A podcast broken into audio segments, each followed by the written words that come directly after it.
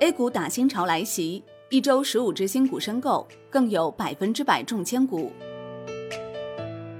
本周 A 股市场将迎来一轮申购潮。根据万德梳理，本周六月二十九号到七月三号，A 股市场将迎来十五只可申购个股，其中周一三只，周三三只，周四五只，周五四只。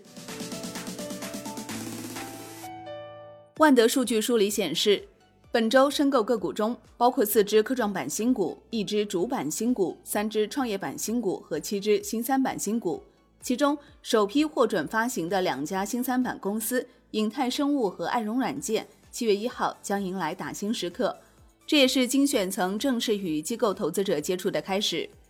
来看看个股申购日程方面，周一的三只新股，其中主板包括葫芦娃，创业板包括景盛新材、四汇富士。周三的三只新股，其中科创板包括云涌科技，新三板包括影泰生物、爱融软件。周四的五只新股，其中科创板包括君实生物，创业板包括新强联，新三板包括球冠电缆、嘉先股份、同享科技。周五的四只新股，其中科创板包括埃夫特、恒裕环保，新三板包括苏州股份、方大股份。伴随着 A 股申购潮，同时。包括公募、私募在内的机构也在积极准备中。根据经济观察报报道，首批已完成募集的五只新三板精选层基金正在密切关注精选层的打新事宜。此外，有部分未能成立该类产品的基金也在加紧筹备。其中，新三板精选层基金在投资形式上分为了战略配售认购、新股打新和二级市场买入三种方式。其中，参与战略配售和打新股成为了公募目前关注的焦点。此外，目前公司募机构针对精选层的投资逻辑主要分为价值成长、估值套利和压住转板三大类。那么，个人如何参与到精选层的打新呢？据全国股转系统消息，投资者参与精选层有三种方式，分别是网上申购、网下配售和战略配售。其中，精选层合格投资者要求一百万投资门槛，投资者打新无持仓市值要求。不过申购时需全额缴纳申购资金，投资者需提前准备好打新资金。此外，资金冻结方面，T 二日日中，中国结算北京分公司根据全国股转公司发送的配售结果数据，扣除配售部分对应认购资金，将剩余资金予以解冻，并将相关清算交收数据发送结算参与人。T 一日至 T 三日的前一自然日，申购资金由中国结算北京分公司予以冻结，冻结资金产生的利息由中国结算北京分公司划入全国股转公司设立的风险基金。限售方面，战略投资者通过战略配售获得的股票限售期为六个月，发行人、高管、核心员工通过战略配售获得股票的持有期不得少于十二个月。值得注意的是。根据新三板精选层新股申购分配规则，新股申购可实现百分之百中签，这也意味着本周将有七只新股实现百分之百中签。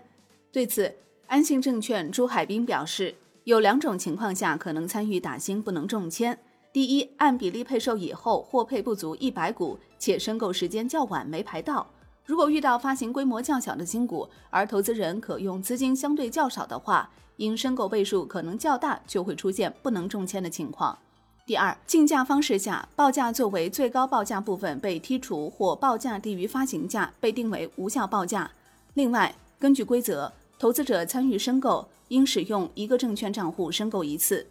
全国股转系统早前也发文表示，新三板精选层网上申购采取比例配售，网上投资者有效申购总量大于网上发行数量时。根据网上发行数量除有效申购总量计算各投资者获得配售股票的数量，其中不足一百股的部分，汇总后按时间优先原则向每个投资者依次配售一百股，直至无剩余股票。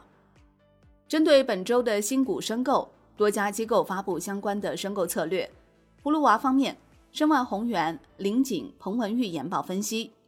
葫芦娃已招股书公告的拟募额两点零八亿元和首发新股数量四千零一十万股计，对应的发行 P/E 为二十二点九九倍，未超所属行业近一个月静态 P/E。景盛新材方面，林锦彭文玉研报分析，景盛新材已招股书公告的拟募额三点五亿元和首发新股数量两千五百万股计，